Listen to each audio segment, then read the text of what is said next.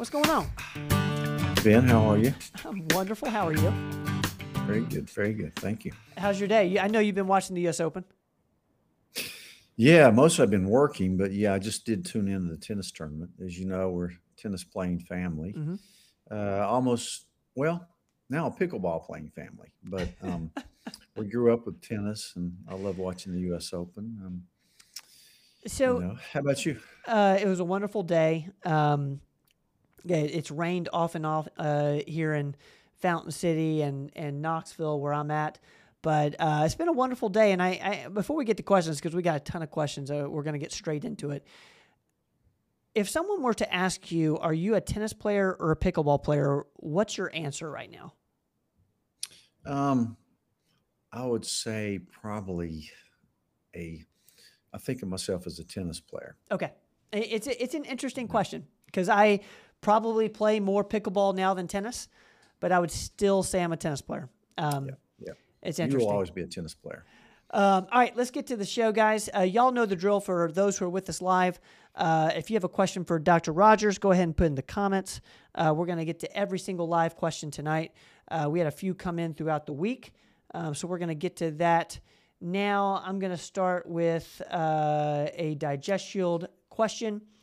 Does taking Digest Shield break the fast? And there is a follow up to that, so I'll let you start with that one. Uh, no, it shouldn't break the fast. Okay. No. Um, no, no, it will not break your fast. Again, you should take digest shield before you eat. So that's when you break your fast when you eat. So there's no reason to take digest shield on an empty stomach anyway. So it's kind of a moot point. Well, I, I think the you know what you've talked about a lot is because people do ask about the timing of when to take digest shield. I think best practice is around 30, 30 minutes before your meals. Um, Yeah. uh, if if if you don't hit that mark, I know it's fine. Um, I I've, I've taken it five minutes before my meals uh, if I'm in a if I'm in a pinch. Uh, but I, I do think thirty minutes is uh, Yeah. It's best not, practice. it's not going to hurt you to take it on an empty stomach and not eat for a few hours, but really, you know, you don't need to do that. Uh, it wouldn't break your fast anyway, but there's no reason to do that. Um, this kind of goes along with it. Does taking it with digestive medications like famotidine, omeprazole, and Tagamet break the fast? So this is, I, I'm assuming, uh, and I, I apologize if I messed up this question. Uh, I'm assuming it's in addition to the digest shield. Uh, yeah. Um, well, you know, those are ant acids, acid blockers. Um, but no, I mean that that wouldn't it wouldn't break the fast if you took it with that, um, really. But you know, the point is you want to get off of medicines like that if you can, and digest shield is a good way to kind of maybe do that. And plus, changing what you eat and figuring out what's causing your your reflux, heartburn, that type of thing. All right. Thank you for that question. Uh, came in through email. Let's get to um, let's go to a carotid IMT question. Heard you guys discussing the carotid scan you have scheduled in your office. Uh, this is in regards to the carotid IMT. I'm curious if that is the same type of scan that LifeScreen does in different locations during the year. Follows up with, if not, could you please discuss the differences? Yeah, that's a good question. No, it's not the same thing. Uh, LifeScan just runs a plain ultrasound of your carotids to make sure you don't have any major blockage, which the carotid IMT also will detect. But um, the thing of the reason the carotid IMT, intimal media thickness, is so good is because it measures that uh, innermost lining of the arteries and gives you um, an arterial age. So it's it's more a measure of inflammation in that important endothelial lining. So way more information um, in a carotid IMT um, than the just the plain carotid ultrasound. Um, so that's the one you want to get if you can. There, it's hard to get. I mean, we have to get people from Atlanta to come up and do them in our office. It's not a routine type test, but it's way better in my opinion. All right. Thank you for that, Doc. Um, Edith, I, I see Edith's in here. Thank you so much for hanging out, Edith. We're definitely going to get to that question. Uh, I love the the the augmented NAC question. We're going to get to that in the live comments tonight because I did miss that last week. Um, okay, let's go to um, uh, let's see this one here. Have you heard of Dr. Mercola's gallbladder enzymes? It has 200 milligrams ox bile plus other ingredients. How does it compare to Digest Shield? Um, I don't know about this one. What, what's your what's your understanding of uh, the Dr. Mercola gallbladder enzyme? Yeah, I mean it's it is a decent product for sure. Ox bile is um, something that helps you break up fats, and um, for especially for people with gallbladder problems. Um, but really, the Digest Shield has about everything you need in it, probably more, because it has prebiotics, probiotics, digestive enzymes to help you break down the fats, um, more traditional type digestive enzymes than ox bile. Um, it also has lactase to block down dairy. It has chitosan, which blocks down uh, glutens and lectins. So it's just a more complete um, uh, digestive aid. Uh, not that the other, the ox bile isn't useful. Um, it can be. Uh, I'm not sure what else is in the Dr. McCullough's gallbladder enzymes, but um, it's probably a good product. I, have just gotten, I've had so much luck with Digest Shield with everybody. I had a guy today tell me it really, really has just made a world of difference in his IBS symptoms um, today. So, um, this is it's, it's such a great question, and um, and one I I appreciate uh, you bringing this up. The Dr. Mercola's gallbladder enzymes. Uh, I'm to keep an eye out for that. Uh, and thank you, Doc, for uh, for uh, the comparison there. It's a it's super interesting because I know gut products and probiotics in particular, um, it can be tough to kind of compare. originally, people were going by the amount of um, what is it? Uh, I mean, how many billion yeah. CFUs and yeah, diff, yeah, yeah, colony forming units uh, are in it. But yeah, it's really more the quality than the number of um, CFUs in the product. I think. All right, we're going to keep moving here. Thank you so much for that question. Uh, Richard, I love that question you just put in the comments there around the omega 3s. Uh, that's perfect timing. We're going to talk about that tonight. Um, all right, where am I at here? Let's see here. Could you please ask your dad if he is familiar with the TULSA prostate procedure that Dr. Bush in Alpharetta, Georgia does to treat prostate cancer? And uh, Doc, if you don't mind, I'm going to give a little back, uh, little context for you here. Um, if I can, if I can find it, there we go. Okay, so my husband's 70s and otherwise healthy and active recently had this yearly MRI screening there uh, seems in uh, Alpharetta, and he will follow up a biopsy to determine cancer and Gleason scoring soon for area found in prostate. What things should we be doing now and after that procedure regarding diet, supplements, vitamin infusions, etc.? I believe I've heard you discuss vitamin C infusions, uh, and that's in regards to cancer, doc. Um, but did you say there is a blood test done first to determine if there is a if that is a safe option? Okay. Um, oh yeah, you know, um, as far as vitamin C IV, you need to get a G6 PD test to make sure you have enough of that enzyme. Uh, again, it's one in a million that doesn't have enough of it to receive IV vitamin C.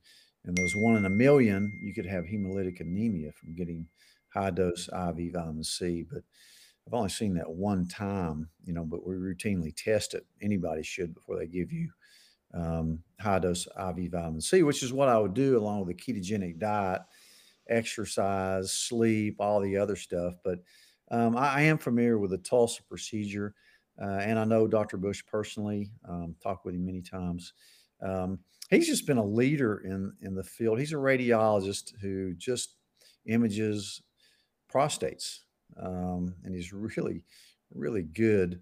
Um, you know, it's way better than going in and getting a blind uh, biopsy with a TRUS needle, which is painful. You're you're really doing a blind about 16 blind sticks. He goes in there with an MRI uh, and does the biopsies under MRI guidance with you know just like two uh, thin needles that are directed into the area of question. So way better in my opinion um, than a blind stick. Plus you don't have all the uh, risk of getting septic and getting infected from uh, you know, the, the, the TRUS needle itself, it's a lot more invasive procedure to get that done by most of the urologists. I mean, th- believe me, they'll be, all be doing it soon. Um, they've even most people now get an MRI of the prostate before they do a biopsy. They should be. Um, so it's becoming pretty common. We've been sending people down there for years to get this procedure and an MRI. So Dr. Bush is really good at, at, looking at that MRI and saying, yeah, I think this is cancer. Mm. Let's biopsy because you just don't want to get a needless biopsy of your prostate. That's not right. a fun procedure. It can be a risky procedure. I have a good friend who had a PSA of four. And so the urologist does uh, the old fashioned uh, 16 TRUS needle biopsies, which were all negative. But he, this guy ends up spending a week in the intensive care unit for, for sepsis from that procedure. So, not to say, you know, that's going to happen to everybody, it won't, but um, there's certainly better ways to do this. So, as far as the TULSA procedure, that's, you know, I don't, I'm not a urologist, so I don't do these procedures, but it is fairly um, new way to treat both enlarged prostate and prostate cancer. It's usually an MRI guided treatment, and they use um, high frequency ultrasound to uh, decimate the area of concern. And so it's like a it's a selective. So in other words, you can go in there and see where the prostate cancer is, get rid of that part instead of taking your whole prostate out and maybe being incontinent and having ED the rest of your life. So right. I've had several people that got it done. It can also work on an enlarged prostate as well. So I like the TULSA. There's another one, gosh, very similar to that. Um, oh gosh, I forget what they call it, but um, yeah, just go to somebody that really is advanced in this kind of thing. You know, we used to have to send people to Houston or uh, Delray Beach, Florida, to get this procedure. Um, again, insurance is not going to pay for it uh, like they used to. So, um, you know, they're, they're going to probably pay for you to get your prostate out for for these um, focal ablations are probably not going to pay for it but uh, for a lot of people it's well worth it so talk to somebody always get two opinions on things you know um, and one thing and i and i think this isn't you know what this um, what this listener is implying here is you do you have in the past you know said a few things you would immediately do if you got cancer. I don't know if that applies to prostate cancer. Um, out of curiosity, yeah, sure does. Sure does. Yeah. Okay, because you've mentioned uh, getting a, a, a, high dose vitamin C infusion, which uh, to answer this question is you do need a a G6PD test before. Yeah. Um, you mentioned a keto diet, maybe. Keto diet. Yeah. Okay. Is there anything else? They're saying that uh, they take quite a few supplements, and my husband has taken an OTC testosterone booster in the past, but not supplemented with testosterone itself. Is that safe or a good idea for him to continue?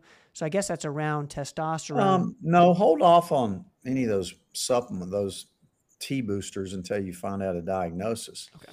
Um, again, testosterone does not cause prostate cancer, and it really doesn't even cause spread of prostate cancer. Um, you know, estrogen is usually the culprit with prostate cancer and prostate enlargement. So testosterone will not cause your prostate to enlarge or have cancer.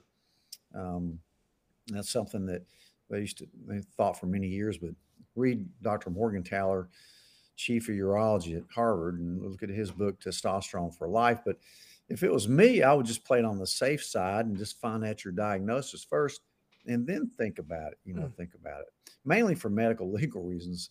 But um, you know, look at that, but hold off on your supplement for right now. Just see what you've got. Let me see what, if you do have prostate cancer, look at the Gleason score.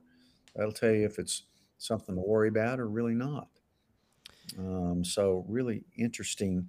I don't know how old was this patient been? Uh, it seems uh, right here, husband 70s and otherwise healthy and active. Yeah.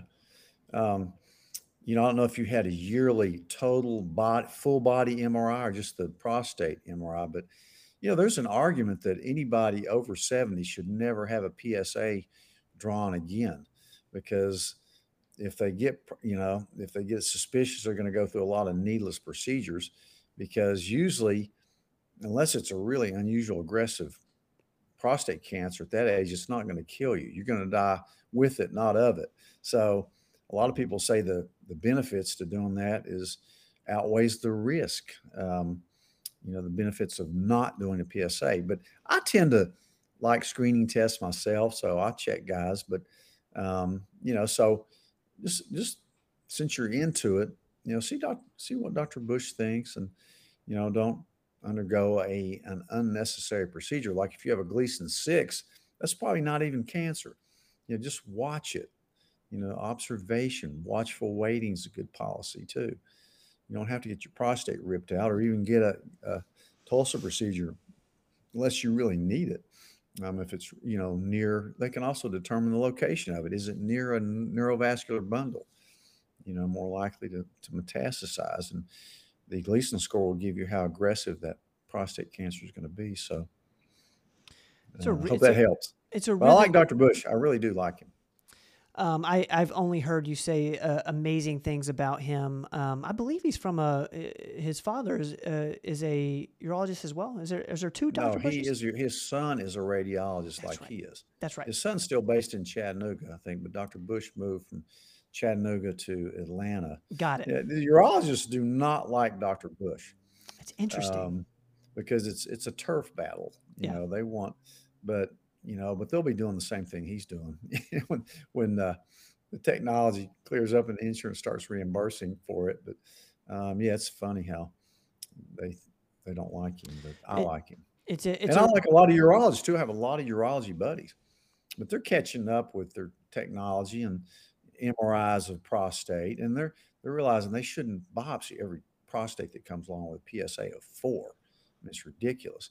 You know, you watch that PSA velocity. PSA is not a great test, but um, and another tip: the PSA, if you've got prostate cancer, your PSA is not going to come back down. It's going to keep going up. So if your PSA is six, you know, of course, enlarged prostate causes a high PSA.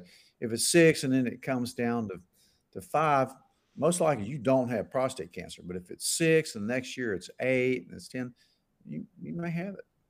Good chance of it. But I hope that's a good short course in prostate cancer uh, diagnosis. Uh, It's a really good question, and I'm really thankful they sent that in over email because I know, um, you know, I know you deal with that quite a quite a bit in the office, um, and prostate's a you know a major concern for uh, for every male as as we get older. Um, so thank you for sending that in. Uh, I see Robin Riddle's in here. What's going on, Robin? Uh, you guys know Hey, Rob. Robin's in uh, our nurse practitioner in the West Knoxville office, uh, as well as the star of Explain This. We're going to do some uh, filming this Friday, I believe. Uh, and speaking of Robin, we're going to put a question up here that came in throughout the week. And I, I say this because uh, Robin's done explain this episode on PCOS, and uh, and it's it's super helpful. So my first answer to this will be go check out Robin Riddle's explain this episode on PCOS, and the second is I'm I'm going to ask Doc here, uh, PCOS help supplements uh, other than checking out Robin's video. Uh, what would you say to this? Yeah, Robin explains it way better than I can. But you know, polycystic ovarian disease is a disease really of insulin resistance. You know, it's a pre-diabetic uh, state. Usually comes on in late teenage years. Affects fertility, causes obesity, causes diabetes, causes hair growth, acne, all those things you don't want as a woman. Um, you know, but fortunately, there's a lot of good treatments for it. Um, as far as supplements, I, I like berberine. I like a very low carb diet. Uh, berberine, um, you know, metformin is generally the medicines we use, or spironolactone, which blocks down dihydrotestosterone, which causes problems for uh, people with PCOS. So, um, really strict diet, good supplements, maybe metformin, maybe uh, spironolactone, uh, berberine.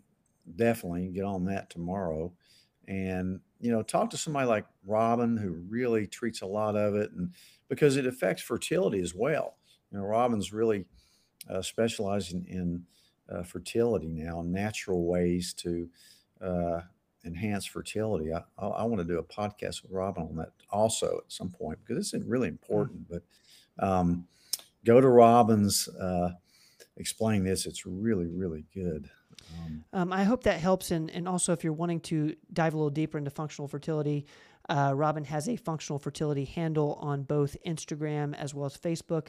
Uh, and Robin can correct me if I'm wrong. I think it's Functional Fertility Performance Medicine and for Functional Fertility PM uh, over on Instagram. So be sure to check those out. Um, we're going to keep moving here, guys, and then we're taking uh, live questions. I see um, uh, Linda's question. Uh, Sawara, I see your question. Great question there. Uh, Evangelon, I, am going to put this up from Evangelon.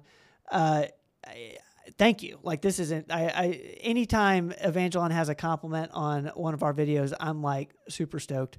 Uh, he's saying on HM HMB HMB. You think we can do one? Okay. Yeah, yeah. Uh, I think that's maybe why I did it on create creatine because Evangelon yeah. asked me. Yeah, it turned out to be a really good, uh, informative thing. A lot of people just don't understand. You know, they're scared of creatine. So yeah, it's something I take every day, and I think it's great for you. It's not dangerous either. So thank you for that that um, idea, and thank you for uh, pushing us on to do that uh, podcast on creatine. And I'm uh, writing that down, Evangelon HMB. I'm going to put this up from Robin. This is her handle over on Facebook, and this is the handle I believe over on Instagram. Uh, so I'll put those up a couple times tonight if those uh, for those of you who are wanting to uh, dive a little deeper on functional fertility. Um, okay, let's go to um, this was a, a, an interesting one. And first of all, I hope I hope this um, listener is okay. A question about a fingernail injury accidentally drilled into the center of a fingernail with the drill bit. When the drill bit broke, it went through the fingernail and into the nail bed. Question is, it's bleeding a little, but not much pain on other than alcohol to clean and antibiotic ointment. Would you suggest any additional treatment? Do you treat this kind of injury in your offices? Um, the, uh, what's your thoughts on this? Uh, yes, I definitely treat that kind of injury. Um, you know, I, I, like treating this kind of thing. I used to work ER some, and matter of fact, I dug a bullet out of a guy's arm a few months ago, so that this would be a piece of cake compared to that. But um, yeah, I hope you got the bit out. You know, hopefully it's not lodged in there. But um, one thing with nail injuries that I don't like to do is take the nail off because the nail is very protective. Um, you know, the thing about bleeding behind the nail that builds up a lot of pressure. And when I see that, like somebody smashes it with a hammer or something, I actually drill a hole in it. Um, with either an 18 gauge needle or a little cautery unit I have uh, to, to make a hole in it so the bleeding will come out and not build up and cause horrible pain. So it sounds like you've already got a hole in it. So that's a good thing. But clean it, you know, real good. Hydrogen peroxide, alcohol, put an antibiotic ointment on it. Probably won't need a systemic antibiotic. Um, I like to keep it, you know, loosely covered, you know, so keep it safe from whatever else you're doing. But um, yeah, that'll turn out great. You know, if it's not major, you probably won't have a nail deformity. Sometimes you'll get a little, you know, hard place there, but uh, it should turn out great. Um, but yeah, we, we treat stuff that comes in like that. Uh, I'm I'm thankful for questions like this. I think uh, you know just uh, I don't know. It just kind of reminds uh, me of just the, the quick care type stuff. It's so fun. So uh, I hope I like the quick care. You yeah. know, we, we love doing it. Um, hope everything's okay with your fingernail. Thank you for uh, sending that in over face. Uh, sorry, uh, over email. Uh, Lisa, I see you. Thank you for hanging out tonight. I see Janice's question. See Ruth in here. Ruth, what's up? Jay Jenkins from Raleigh. I, I'm obsessed with Raleigh, North Carolina. I think it's incredible. Um, let's get to uh, this last question, then we're going to get to the live uh, questions. Um, can you take creatine with a history of SVT and tachycardia? Uh, this is sure. um, uh, coming, I'm sure, from the sure. video today. Yeah, it's not going to affect that. You know, it's not a stimulant. Um, you know, you better be careful about caffeine. But creatine, no, it's it's fine. It works in a different way. It's muscle energy, but it's not and that kind of stimulant. So yeah, I would feel very comfortable taking that with history of that. Um, so I don't think there's any problem. All right. Thank you for that question. All right, guys, that does it for the questions that came in uh, throughout the week. And uh, I know I missed um, Edith's question, so we're going to get to that first. Um, if you have a question for Doc, go ahead and put it in uh, the comments. I see Victor's here from LinkedIn. Thank you to all the uh, LinkedIn folks. Um, uh, yes, we're, we're definitely going to get to that, Victor. Um, okay, let's start with Edith because I want to make sure um, we get to it. Uh, Edith is asking, is Digest Shield uh, working as a binder? Also, what is Dr. Tom's opinion of augmented NAC versus the regular NAC? And I do believe this is in regards to long COVID. Um, what's your what's your answer to this for Edith? Uh, Digest Shield is not a binder. You know, you think of binders, you think of things like um, cholestyramine. Uh, binders are pretty good if you have an inflammatory condition like microscopic colitis, which I recommended a binder today on somebody I think has microscopic colitis. Um, when they get a colonoscopy, they need to tell their GI doc to take a biopsy, even though the area looks normal. I'm convinced that COVID caused a lot of uh, microscopic colitis. Um, so it doesn't work as a binder. There's something called zeolite that works as a binder. That's more of an herbal type medication, and cholestyramine is uh, the the uh, prescription form of it. Um, so is Digest Shield is not a binder. Um, and sometimes binders come in useful if you've got an inflammatory bowel condition or um, if you've had food poisoning, that type of thing. I like activated charcoal as well. Think every medical kit ought to have one in it. Um, but there, there's other binders like zeolite's a form of clay. But um, but anyway, augmented NAC. I have heard of this. I haven't seen any, but apparently I've seen advertisements for it. That is apparently it's a more absorbable form of it. I don't know if there's any credence to it or not. I think it's a proprietary blend, meaning you don't know really what's in it. So I'm not against it, but I just don't know if the claims they have about it being that much more absorbable are true. You know, um, NACs are really good. N-acetylcysteine is, is just a great product for a lot of things, especially, you know, if you have COVID. Um, so, uh, I'm, I have not used the product, but I don't, I don't know whether to believe the hype or not, to be honest with you. All right, Edith, we will uh, keep our, keep our eye over on uh, augmented NAC. Thank you for uh, putting that question in. Um, let's see here. Where are we at? Um, let's see. Let's go to Richard here. Um, Richard on Facebook is asking article in Journal of Cardiology this past Wednesday of uh, this past Wednesday of 25,000 people from Cleveland Clinic says that omega 3 supplements have no health benefits.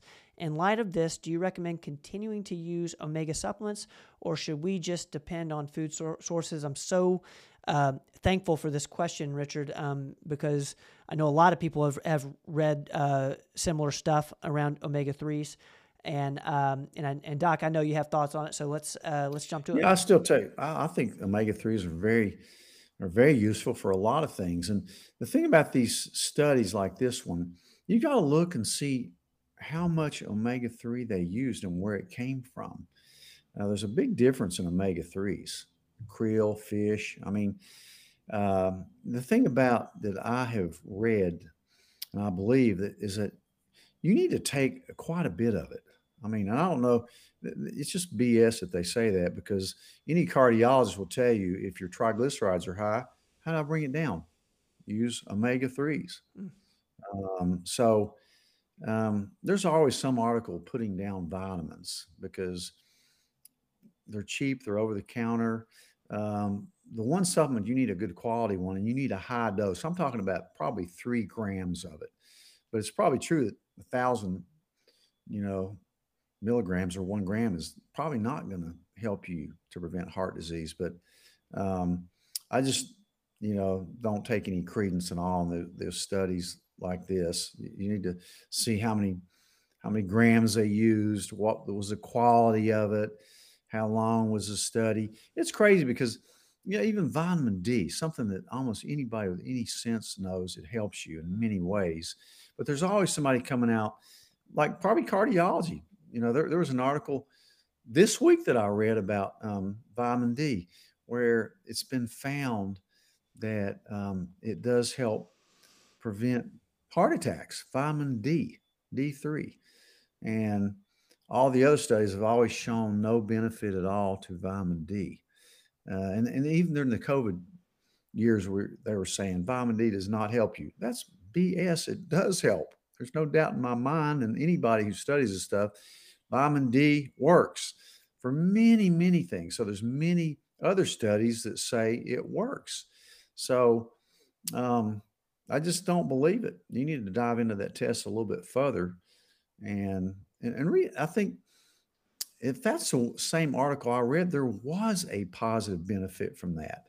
But then it says, well, I'm not, we're not sure if it's statistically significant. Uh, but yet there's something like um, on the placebo, one person um, was spared a heart attack. Uh, when they took the omegas, six people were spared a heart attack. And it's not significantly statistical difference, but just use your own common sense and read the study because I just don't believe it. Um, um, Richard, thank you for for bringing this up, and and and I guess uh, what I'm hearing from you, Doc, is you're not changing your behavior around omega threes. No, I think it's a very important supplement. Just like I think vitamin C is an important supplement, but you know, a lot of the academics don't think it is, despite all the evidence that it works. And I think you you have. me. I know you mentioned the three grams here. With some of these studies, it, a lot of it they're just not using enough. Is that right? Is that the way you're? Yeah, even in the vitamin D study, they were using one to two thousand units. I mean, you have to take way more than that to get the benefit. I mean, you can't go by these RDAs. Um, you really need to use higher doses. And, and, and vitamins are safe. You're not going to overdose on a vitamin. Um, even vitamin D, you'd have to take unbelievable amounts of it for months and probably years to precipitate even a kidney stone. But yeah, I'm just real skeptical of these vitamin people. And I used to be a vitamin skeptic too until I saw these patients taking them they're they're healthy. Mm. Then you saw what happened with COVID. It was very low vitamin D levels. I mean, it's very protective. Um, so, you know, don't don't let that jade you. Mm. Check the study out. I love I love to look at Dr. Attia's stuff because he dives into these studies pretty close and he refutes almost every one of them that that say it, this doesn't work. Um, oh, so, Doc, thank you for that. Richard, thank you so much for putting that question in. I know a lot of people are. Uh, uh, have the same concerns um, after studies like that are coming out ar- around omega 3s. Uh, so, thank you. We're going to keep talking about stuff like that because it's important. Um, let's get to Suara here. Um, have you guys tried TA65? Um, if I remember correctly, uh, TA65 came up um, when we were talking about, um, uh, was it apigenin? Um, no, um, astragalus. Astragalus. Yeah. You know, TA65 is interesting. Um, you know, every meeting I go to, the folks from TA65 are there promoting their product. It's supposedly supposed to lengthen your telomere length and prolong your life. Um, the active ingredient is astragalus. Um, no, I haven't tried it because I can't afford it. Have you seen how much that stuff costs? Um, that's why I formulated my own brand. I call it my longevity vitamin that has astragalus in it. It has apigenin in it. Um, I'm blanking out on a third one. Gosh, it has another ingredient that's real. Oh, it has nicotinamide riboside (NR) in it. So I have all three of those for a fraction of the cost. There it is. Uh, there it is. Uh, somebody smart to put that thing right up there. NR is still my favorite precursor to NAD plus. So um, that's my longevity formula. And check, look at look at how much TA65 is going to cost you. Not that it's probably not a good product, but the main ingredient is astragalus. So I really looked into that, and I'm not going to. It's just too expensive, you know, um, uh, for but, my taste you know what's interesting is is is that does that that one comes up quite a bit. So uh, so I think you know Sorara, it's it's it's it's great um, from everything I've heard of, um, and I think yeah. Uh, you've got the money, you, you, know you should buy it, but why not buy the cheaper stuff? Because that's the active ingredient in there is astragalus. So. Um, you know, it's interesting. Now, is it astragalus or astragalus?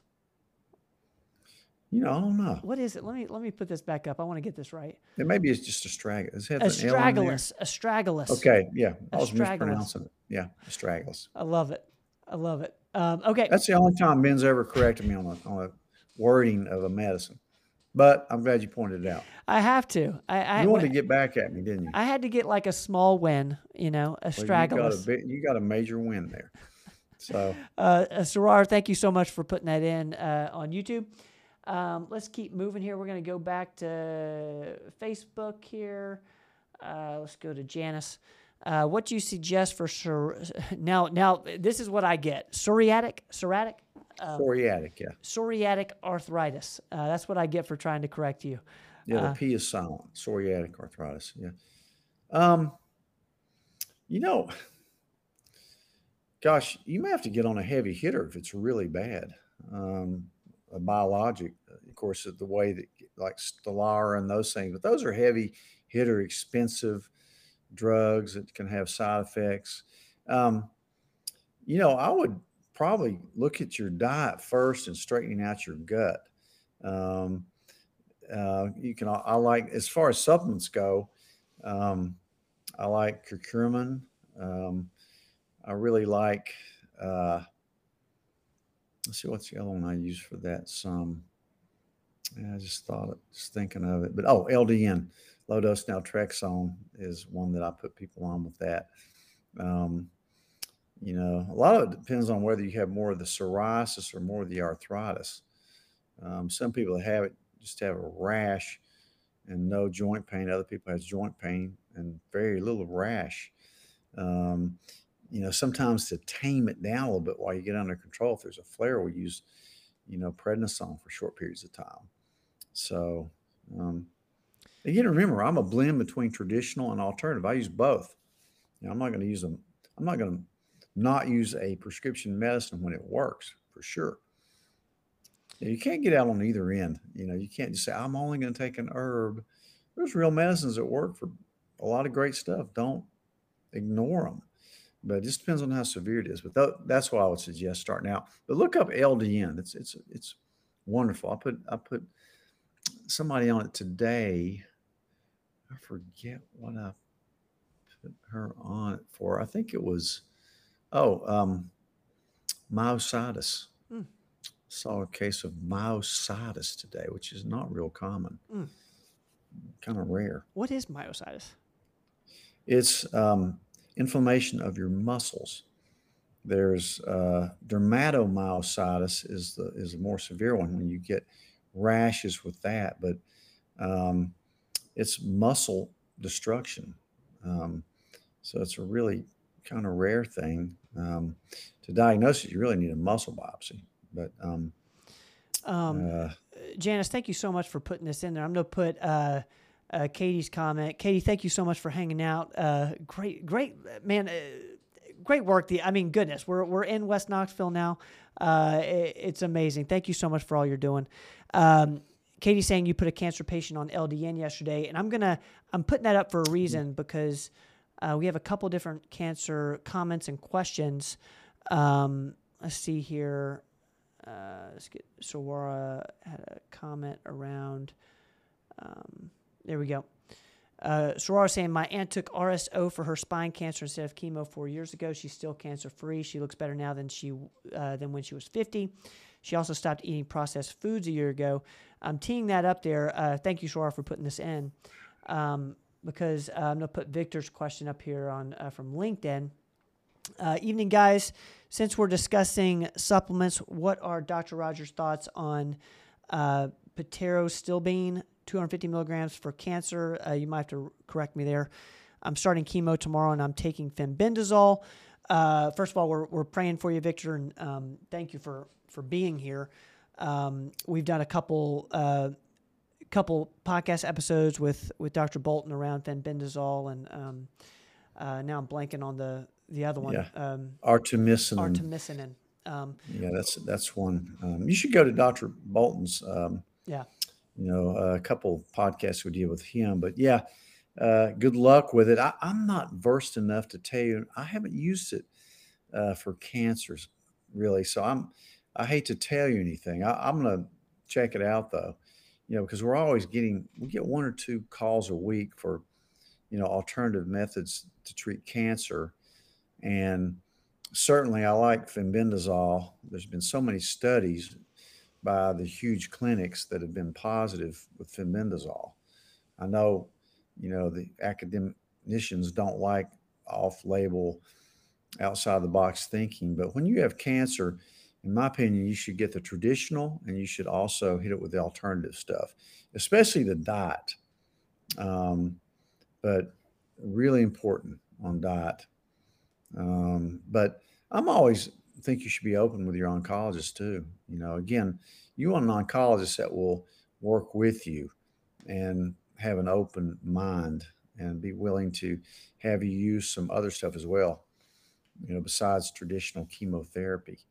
Um, but good luck. We'll be thinking about you and uh, keep in touch with us. Let us know how you're doing. Um, uh, and also, if if um, you, you might want to look at that uh, that video we did with with with Dr. Bolton. I think we've done two. So if you search for performance medicine Dan Bolton, uh, it it should come up. Um, and uh, one, it's just a it's an inspiring story, and um, and he's super educated around all this stuff. So uh, thank you, Victor, yeah. for this. Um, all right, let's keep going here. Go to Linda on YouTube. Have you tried LifeWave X39 patches? Um, I don't know no, what but. I've, I've heard of them. I don't know what the efficacy is or anything, but yeah, um, you can if you've tried them, give us some feedback on how how it worked. Um, but so I haven't used them on anybody. All right, Linda, keep us posted on the LifeWave X39 patches. Uh, let's go to Jay Jenkins. Uh, hello from Raleigh. Hello from Fountain City.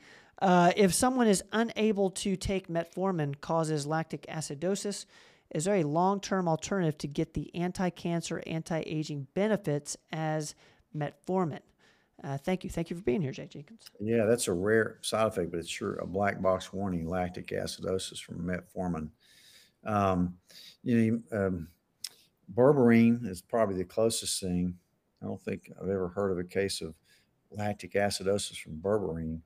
Um, and other other anti-aging benefits, you know, um, anti-cancer. Of course, look up rapamycin. That may be the gold standard for anti-aging benefits. Uh, um, and look up astragalus. Um, and of course, nothing replaces a good no sugar diet. I love a keto diet. I love the carnivore diet for uh, better aging and anti-cancer. Um, so don't worry if you can't take metformin. There's other there's a lot of other stuff out there um, that's going to work pretty similarly. So. All right, Jay Jenkins. I hope that helps. And uh, Lisa, I see that. Okay, so you sent email on the uh, on the LifeWave. Okay, I- will check that out. I'll make sure uh, Doc sees it as well uh, LifeWave, uh, the LifeWave uh, X39. Perfect. Thank you, Lisa. Um, okay, let's go to uh, Ruth's question here on Facebook. My cousin's dentist advised her to take ACV and iodine for GERD. I've heard of using ACV, but not iodine. Thoughts? Also, does ACV cause depletion of potassium? What is ACV? I'm just not ringing a bell with me. Is um, ringing a bell with you? ACV, Ruth, if you could give us some clarification on what ACV is, uh, ACV and iodine. I've never used iodine for GERD either. I've used it for other reasons, but um, so I don't even know what ACV is. Iodine I haven't used for that. Um, interesting. Let me do uh, a quick, quick little look of ACV um, Ruth, and what we'll do is we'll, we'll get back to this question. Um, see if if you have any clarification on ACV, put it in the comments. Um, okay, let's go to um, a golf house. Uh, how much of what? Um, I'll, I'll make sure Doc gets it. How much do you take, Doc? Is that of the the ultimate aging formula? Let us know in the comments. Uh, if you're talking about that, Oh. it's two capsules, and I take it at night because it's got the apigenin in it. Man, It eh, seems to help me sleep pretty well. look at this. We've we've got like the smartest uh, community here. Uh, we've got Amber saying uh, apple cider Oh. vinegar. Okay. Uh, we've got uh, Sherry, Myra, Ruth, and we got per- Going, and we got performance medicine. We got our team. Um, going. I mean, how can we miss that? you should have just said apple cider vinegar, though. You know, all these all these abbreviations are getting to me. uh, okay. Uh, yeah, I have heard. Of course, I've heard of apple cider vinegar. You know, as a treatment for GERD, and yeah, I think it works. I've never used it with iodine, but you know, before you start taking a bunch of iodine, you know, if you can take a huge amount of it, like twelve point five to twenty five milligrams of it, get check your iodine levels with a dried urine test because it could potentially cause problems if you are high on it. Again, probably eighty percent of people don't have enough iodine, but um, I don't think it will deplete your potassium. I don't see why it would. You know, I had a question today on, well, we were looking at the the podcast on creatine and if you're ever worried about starting a new supplement, a new medicine, how it's going to affect your electrolytes or your renal function or that, just do a CMP. It's a dirt cheap test we can do for 20 bucks and you know just get that occasionally if you're worried about it. Um, you know i think it katie will answer but i think it's about $20 we can do a complete metabolic panel on you. Uh, so if there's any worries take a look at it. Um, but uh, yeah for a lot of people you know apple cider vinegar uh, really helps. Um, uh, iodine i don't know All don't know, it's Thank you. interesting. A lot of the dentists will see damage to your enamel because of GERD. And they'll tell you, you you're having reflux. You don't. You're having solid reflux because your enamel's being worn off your teeth. Interesting. Um, dental health is important. You know. Ruth, thank you for putting that in. Thank you for clarifying on the ACV. I apologize. I should have totally caught that. Uh, but thankfully, we got uh, we got such a smart crew here. Um, let's see here. Terry's uh, in from Guatemala. Welcome in, Terry. Uh, thank you for all the work that you're doing. Um, okay, let's keep going. And Golf House, if you can let me know uh, how much of what, and we'll, we'll get Doc uh, to answer that one. Um, let's see here. Let's get to WC1A, uh, and then I'll get to Becky. Um, I am ready to add collagen peptides to my vitamin regimen. Can you comment on what type I should take, or are they not really necessary? I'm 76 year old, uh, years old, and in good health. Uh, what's your thoughts on this? Yeah, you should supplement with collagen for sure because you're losing collagen at your age. I've certainly been taking it for a long time. I'm 68, and I think it's really important that connective tissue, you know, needs to. You need to be able to replace it. Some of it, if you can. You can't replace all of it, but um, yes, certainly. I, I like. I take keto collagen, which has no sugar in it. Won't break your fast. Um, so I like that one a lot. I think you should take it without a doubt. Your your your joints, your skin, your hair, your nail, everything will thank you for that. All right. Thank you, WC1A, for putting that in. Uh, we are huge collagen peptide fans. Uh, Becky's asking Can having black mold on your walls cause autoimmune disorder like ankylosing spondylitis become active? Um, I, I hope I'm reading that right, Becky. Um, uh, Y- yes, yeah. I mean, black mold is not good. You need to get rid of it. The first thing you do is get an environmental person out there and get rid of it. If you live in a wet environment, you know it really kicks off, can kick off almost any autoimmune disease. You know, um, mold's a toughie. Um, a lot of people think that even Lyme disease is, is misdiagnosed. It's really mold. But in any event, it kicks off that autoimmune process, and that's what you're trying to avoid. So, yes, it's awful. So, clean it up. You might even want to go on a detoxification regimen. Um, getting an infrared sauna for sure. all right, Becky. I hope that helps. Um, oh shoot, I, I'm sorry. I think I, I think there is a follow up to Becky's question. Um, Oh, okay, there is. Um, the mold test I, I did was positive for Stachybotrys black mold, and um, I- I'm gonna misspell all that. Um, Aspergillus. yeah, aspergillus. Okay, Yeah. so it's, Yeah, that's aspergillus is a bad one too, but um yeah, they done a test to see if there's mold. There's there's fungus in a lot of people's noses. You know, some people use uh, antifungal nose sprays. They get them compounded, but um, yeah, I'm I'm glad you're recognizing and getting it cleared up because it can kick off a lot of bad stuff, chronic fatigue. all right, Becky. Thank you for uh, clarifying, uh, giving us more information there. Um, let's see. Um, let's get to Motaz over on Facebook. Um, I have trouble staying asleep. I've tried to take, or I've take, I have to take Benadryl to remain asleep through the night. Otherwise, I wake up at 2 a.m. and cannot sleep again. Uh, Motaz, this is a common, common uh, problem. Um, what's your thoughts on this? Uh, about it seems like it's about Yeah, remaining it's- we hear it all the time. We hear it all the time is early morning awakening. You know, it's a toughie. I mean, I don't know if you're tired during the day.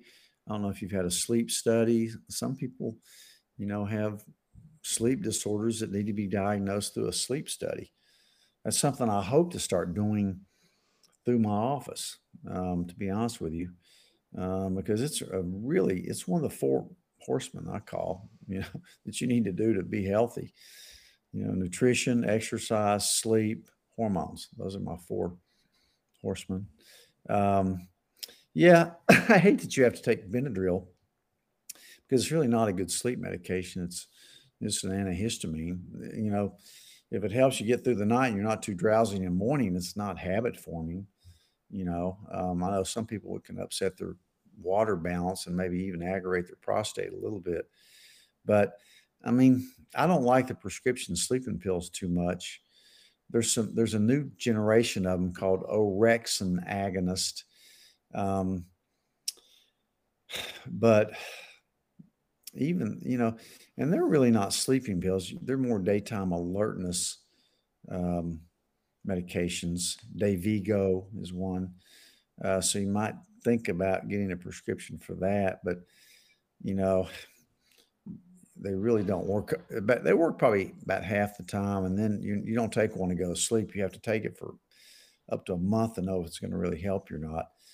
It's more of a, a daytime alertness medication, but um, you know, I like saffron. I like L-theanine. You know, if you if you have a lot of mind chatter at night, uh, you know, you can do some different rituals to try to help you sleep better. I like saffron. I like L-theanine. I like ashwagandha, um, which are all three. Those are the three ingredients in my stress formula. I think I think we can't keep those things in because people really like that. Dr. Rogers stress formula has all three in one. Probably cheaper than buying one a piece. That's why I make these. I combine these vitamins. But I'd rather you get on something a little different than Benadryl. Some people use Vistaril, which is another antihistamine that probably works a little better, but it's prescription. Um, but try to find the reason for it. Um, maybe get a sleep study. Get your Oura ring. You know, this is the best piece of equipment I have. You got yours on, Ben? See, look at this. Like-minded. Um, these things, these things will really show you how much sleep you're getting, how much REM, sleep latency, body temperature, heart rate variability, um, deep sleep, light sleep. Uh, it's just a great little tool to see see actually what kind of quality sleep you're having. You may be surprised. Also tells you how much you're exercising, etc. Yeah. So if you don't have an Oura ring, you need to buy one of those. It tells you your O2 sats at night. If you're desatting, you need to know that you may have sleep apnea. Um, so try that and try to stay off the prescription medicine. I'm sure you've tried melatonin, GABA, valerian root, that type of thing. Um, you know, and you may have to work your dose of melatonin up a little bit. Don't be afraid to. Or, or maybe CBD. I put somebody today couldn't sleep on the nighttime version we have of CBD. Um, that helps a lot of people. And the other thing, um, uh, our team in office actually uh, helped me with um, the the type of melatonin I was getting. Uh, once I started getting the, it's the IR, it's the extended release one, uh, whichever yeah. one that is. That really yeah. If you me. take the short acting, it's, you'll wake up. So get the extended release. Yeah. Um, um, Motaz, I hope that helps, man. We're gonna keep moving. Uh, get to everybody here. I, am just gonna put this up from Gator Hair because I think it's a, a, a great comment. Good evening, PM peeps. Hate being late to the show, but deadlifts are important. You're spot on. Oh, good. yeah, that's awesome. I'm glad you're deadlifting. Everybody should be deadlifting. Uh, Evangelon is saying, I've recently heard leprosy is making a presence in the southern U.S. Any thoughts on the situation? Uh, I did not know about this. What's your thoughts? I didn't know it was making a comeback either. Um, I think they call that Hansen's disease, and there's a particular medicine that cures it. But I didn't know that. I, I really didn't know. But it wouldn't surprise me a bit if if we, you know, some of these these viruses, bacteria, all this stuff makes a comeback because who knows what they're doing with it in all these labs? I mean, who knows? Um, go read Dr. Mary's Monkey. That's a really interesting book. Um, that's but you know they've been experimenting with these things in these labs for decades, and a lot of times bad stuff comes out of it. Um, all right, eventually. But I don't want to get political, but I do want to take a poll. Um, one of these days, I really want to come out and tell you what I think about COVID 19. Is anybody vote for that? I mean, a really honest opinion about everything concerning COVID, because I have a lot of experience with it, a lot of thoughts about it. If anybody votes that I come out and not worry about getting censored or anything, hopefully won't get censored anymore, although you got to be careful.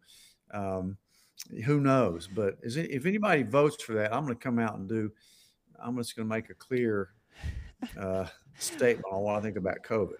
Well, we, anybody, I'll t- we'll take some votes, Ben. Uh, we'll be conduct a poll. If it's an overwhelming response in the comments, we will we'll have to we'll yeah. we'll figure out something, and we'll do it in a um, in a way that's that's helpful and you know um, yeah uh, but but I do want to put this up here because it's kind of in something regard- that I won't end up on the bottom of Boone Lake with or something. uh, a bunch from YouTube saying, "What do you suggest for treating COVID in, COVID in 2023?" Uh, so let's keep this kind of PG. How are you actually treating it in 2023? What's your I'm treating it the same way. I treated the case yesterday over the phone. So what I'm seeing is there is a little resurgence, and um, you know I'm treating the same way. I'm using the eye drug you know, uh, ice cream, or was our code name for it back then. I don't know if that still applies or not, but you know, we don't want to get censored again because this is too much fun, too much good information. Um, you know, the high dose vitamins, I use Zithromax. You know, the thing about this this mutation, um, and things can always change. They always are changing. We're not going to get rid of COVID. It's always going to be here. There's no going away with that.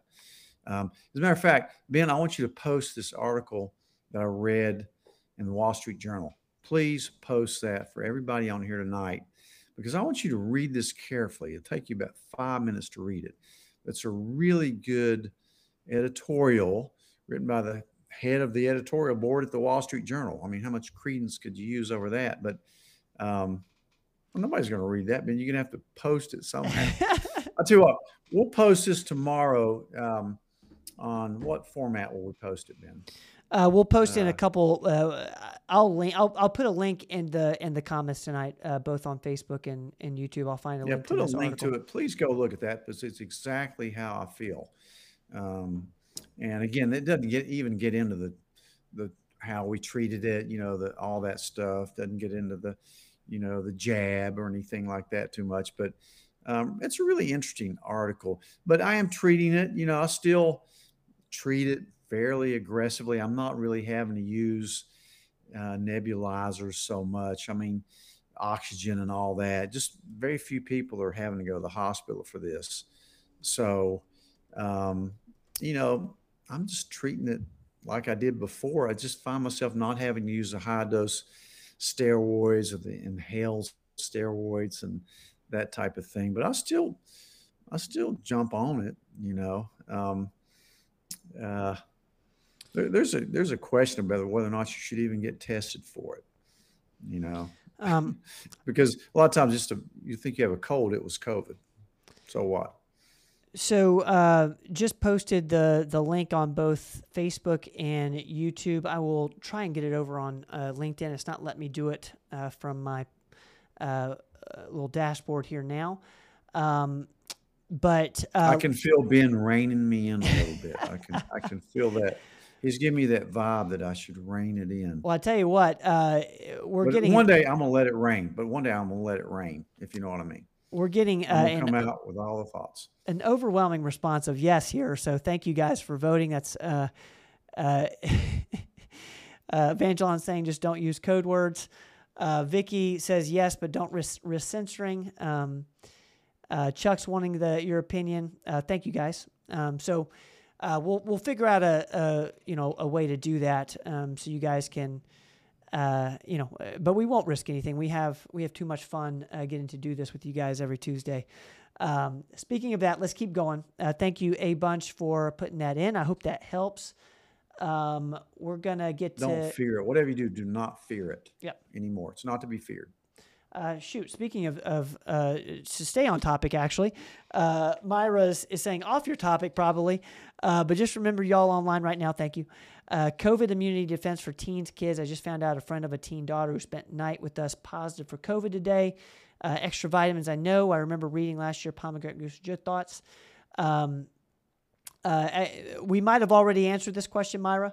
Um, anything you want to add to this, Doc? Yeah, I would. I'd probably take. You know, use an immune, immune formula if you've been around it. Again, don't fear it, especially with kids and teens. You know, somebody asked me during the height of COVID, you know, my 12 year old daughter's friend has has COVID, you know, next door. What should we do? My answer was take your daughter over to the house and let her play with her so she'll get COVID and get over it that natural immunity means the best. Unless you have an immunocompromised child or something you're worried about. But I'm telling you, do not fear COVID anymore. That's the word. Everybody's either had it or going to get it. Everybody. Um, so don't fear it.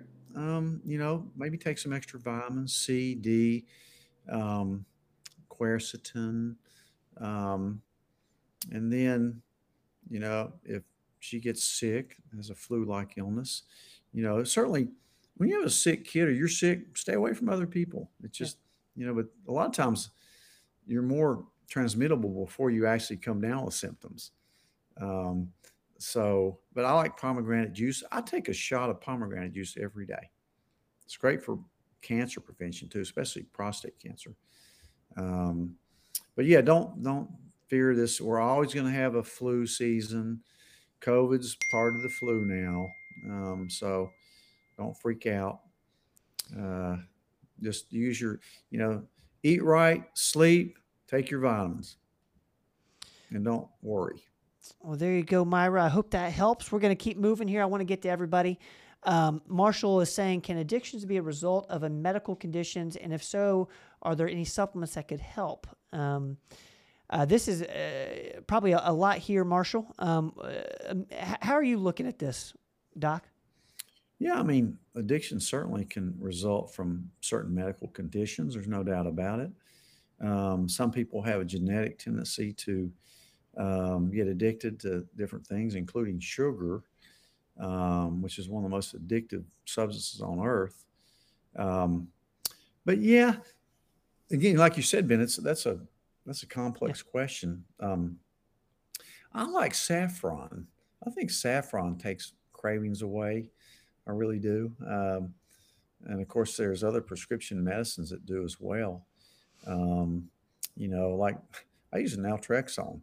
You know, regular dose naltrexone for alcohol and uh, opiate addicts. Um, again, I'm not an addictionologist, but um, those are things you can certainly think about. But what I would say is reach out for help. If you really have addictions, uh, you know, they can beat anything. But I love saffron. That's probably my favorite um, supplement in that regard. I really like it a lot. Um, uh, thank you for this, Marshall. We're going to keep moving here. I want to get to everybody. Uh, looks like uh, Victor's uh, saying add zinc. That's exactly right uh, as far as uh, for the code. zinc. Yep. Yep.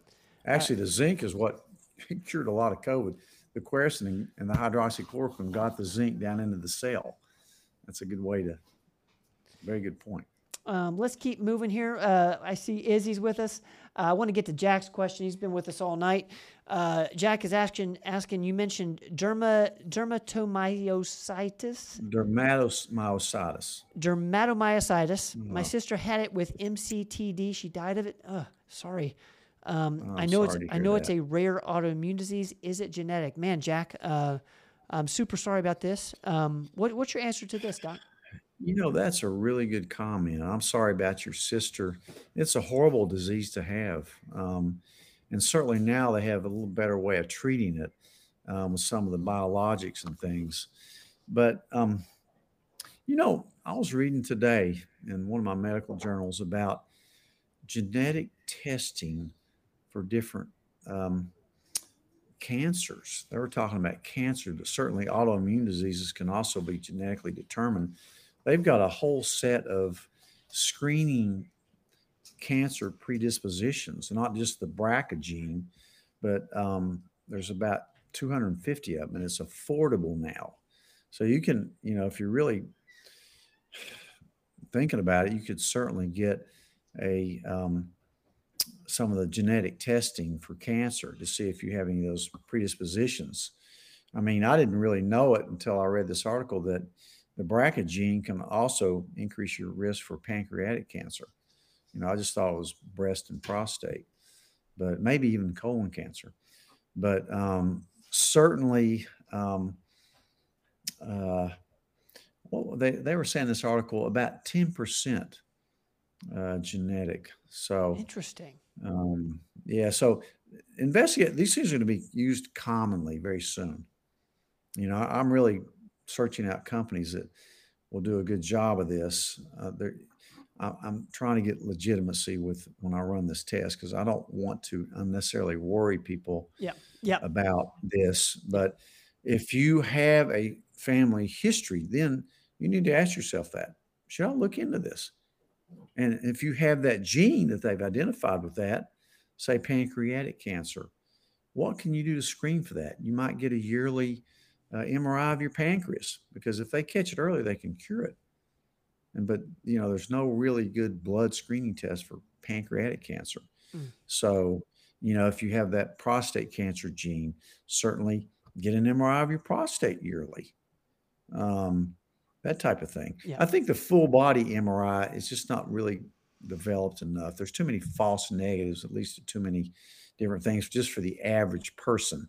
But if you have that genetic marker, then it's a, there's a time for this for you know excess scrutiny, increased scrutiny with some of the scans and things. So, um, yeah, very very good question. Thank you. Uh, thank you for putting that in there, Jack. Uh, I want to get to, to Mark real quick. Uh, Mark's been patient with me. Um, experts say the new Pirola COVID strain has 30 mutations to the original COVID 19 virus. Uh, what was in your home COVID treatment kit? Uh, it- we offer the home kit on Amazon. Uh, I know it, I know it won't be on Amazon. Um, uh, well, at least it's not right now. Um, uh, but I'll let you answer the. It's probably a good way to lose your medical license, claim you have a home COVID treatment. but um, you got to really be careful with this stuff. But you know, yeah, I mean, the protocols are in there. You know, I I love the frontline coalition. You know, with of course the quercetin, the D, the zinc, the C, um, and having a Z pack at home. Uh, maybe even going the extremes of having the nebulized uh, budesonide, which I certainly had at my house, and sure enough, I used it. Um, you know, a, you need a steroid dose pack at your house, um, and that type thing. I don't know about selling it on Amazon or anything, but certainly the recommendations are there. Um, and that's you should be able to find our protocol on there somewhere, Ben. Yeah, if you search for uh, for COVID box uh, on our website, performancemedicine.net, it'll definitely come up. Uh, I want to keep moving here so we get to everybody. Kristen's been very patient with me as well. Um, Kristen on Facebook is saying, I've had great success with Mounjaro, but had to stop due to cost last month. Is there anything comparable OTC? Um, very common question. Um, we're dealing with this no, every day. there's nothing comparable O- OTC to that. Um, But one good thing is we have been able to find some compounded uh, medicines that's very similar to that. You know, it's still not cheap, but it's more expensive than semaglutide. But we have, I believe, Katie found another source today. We search every day yeah. for this stuff. Yeah, she, it is, Katie's searching every single day. Yeah. Um, it's kudos a, to Katie. She's yeah. still on here. Yeah. She does a great job with that. Yeah. Yeah. Um, she's staying on it. And uh, it's been, you know, been something uh, that I know has been frustrating for, for us and, and everybody. Um, because it, man, the Mounjaro and the Ozempic to get that, um, coverage, uh, I won't say it's impossible, but it's pretty darn hard. Um, yeah, unless you have diabetes. And it's still hard to get. Yeah. But yeah, I, I love it. I love that medicine. I think it really works with less side effects, better weight loss. Um, let's get um, uh, my grandmother's question here. Grandma Mary's asking, uh, "Will 10 milligrams of melatonin hurt for a sleep aid?" Um, no, no. Uh, not at all. Not you at all. Use, you could use higher than that for sure. All right, Grandma. I hope that her uh, helps. Um, let's see here. Let's keep going. Um, where am I at? Uh,